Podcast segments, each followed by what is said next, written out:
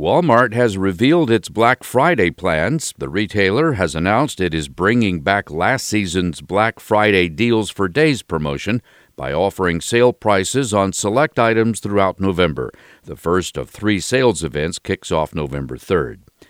Consumers renting cars at North American airports in the last year have reported significantly lower customer satisfaction, according to J.D. Power. The research firm says rental agencies are struggling with a shortage of both cars and staff, resulting in longer lines and higher rental rates. Chrysler is recalling more than 56,000 2021 Jeep Grand Cherokee L's. A radio software error may prevent the rear view image from displaying. When that happens, a driver depending on the backup camera is in the dark, increasing the risk of an accident.